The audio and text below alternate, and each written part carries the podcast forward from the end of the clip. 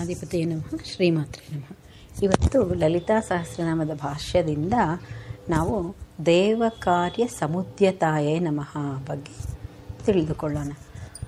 ರಾಕ್ಷಸರನ್ನು ನಿಗ್ರಹಿಸಿ ದೇವತೆಗಳನ್ನು ಉದ್ಧರಿಸುವ ಕಾರ್ಯಕ್ಕೋಸ್ಕರ ಪರಬ್ರಹ್ಮ ಸ್ವರೂಪಿಣಿಯಾದ ಶ್ರೀದೇವಿಯು ಶ್ರೀಲಲಿತಾ ಎಂಬ ನಾಮಾಂಕಿತದಿಂದ ಅವತರಿಸುವವಳು. ಅಂದರೆ ಅಧರ್ಮವನ್ನು ಹೋಗಲಾಡಿಸಿ ಧರ್ಮ ಸಂಸ್ಥಾಪನೆ ಮಾಡಲು ಅವತರಿಸುವವಳು.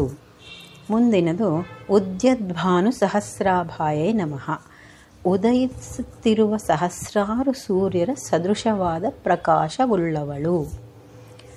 ಅದು ಆದಮೇಲೆ ಇನ್ನೊಂದು ಚತುರ್ಬಾಹು ಸಮನ್ವಿತಾಯೇ ನಮಃ. ನಾಲ್ಕು ಬಾಹುಗಳುಳ್ಳವಳು. ಪಾಶ, ಅಂಕುಶ, ಕಬ್ಬಿನ ಜಲ್ಲೆ, ಹೂವಿನ ಬಾಣಗಳನ್ನು ಕ್ರಮವಾಗಿ ನಾಲ್ಕು ಹಸ್ತಗಳಲ್ಲಿ ಧರಿಸಿರುತ್ತಾಳೆ. ರಾಗಸ್ವರೂಪ ಪಾಶಾಢ್ಯಾಯೇ ನಮಃ.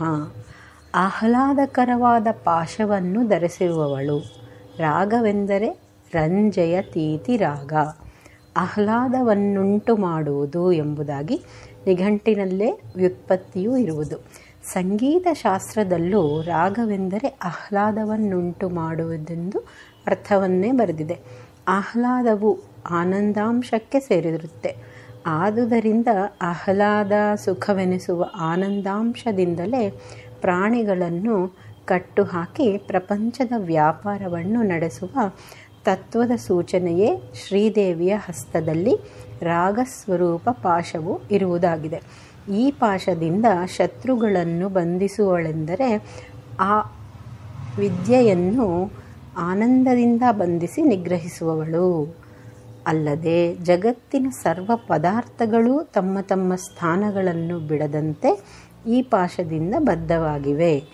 ಈ ಮೇಲಿನ ತತ್ವಾರ್ಥ ಸಮರ್ಥನೆಗೆ ಆನಂದ್ಯಾಥೈವ ಕಲ್ವಿಮಾನಿ ಭೂತಾನಿ ಜಾಯಂತೆ ಆನಂದೇನ ಜಾತಾನಿ ಜೀವಂತಿ ಎಂಬ ಶ್ರುತಿವಾಕ್ಯವು ಆಧಾರವಾಗಿದೆ. ಶ್ರೀಮಾತ್ರೇ ನಮಃ.